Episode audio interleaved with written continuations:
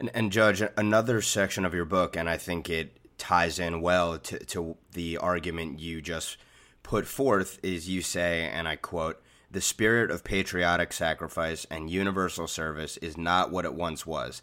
The 60s saw to that. Unquote. How do we rekindle uh, a love of country and a belief in duty to one's country in a time where, as you say today, most Americans are largely removed from war, whereas in the Vietnam era, everyone knew someone essentially who was either being drafted into the war or, or conversely, and you describe uh, this in the book, trying to avoid being conscripted into the army. Well, I think a, a big part of it is uh, is trying to recover uh, respect for people who are quite different from ourselves, and um, one thing in the 1960s uh, that that I was that upset me a great deal because it's it's also carried over.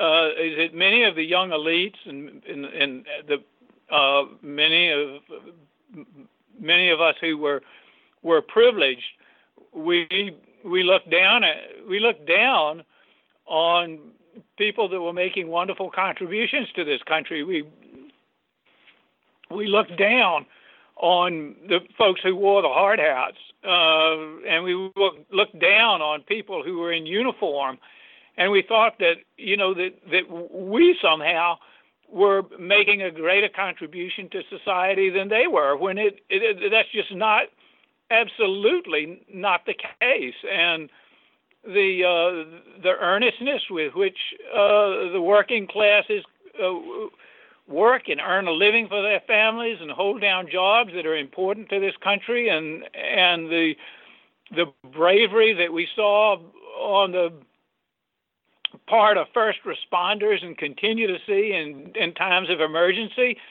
Um, there's so much reason to respect one another, and there was no reason for what happened in the 1960s, which was to uh, look down on fellow Americans just because they weren't as affluent as we were, or they didn't have the education level that we did.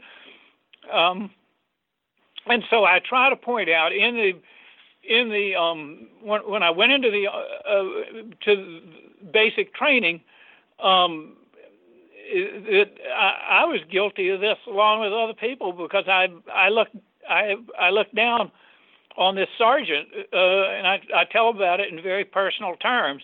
This sergeant who was um, making me go crawl through one too many sawdust pits and uh, get up at an, an un, at an ungodly hour and and and run until I was ready to drop and march until I was ready to drop. And you know, I I thought he hated me. Um, and then I thought, you know, it's all come back. And even at the end of basic training, I said, no, this man is, is did not hate me. Um, he was doing everything he could to save my life, and that's what I'm talking about with these with these uh, class divisions. We often look for the bad in other people instead of looking for the good um, in our in our uh, fellow citizens in this this class division that was set in motion um, in the 1960s uh, has carried through to through, through our, in our history. We saw these class divisions emerge in the election of 1972. We saw them emerge in the election of 1980. We've seen them emerge in the election of 2016.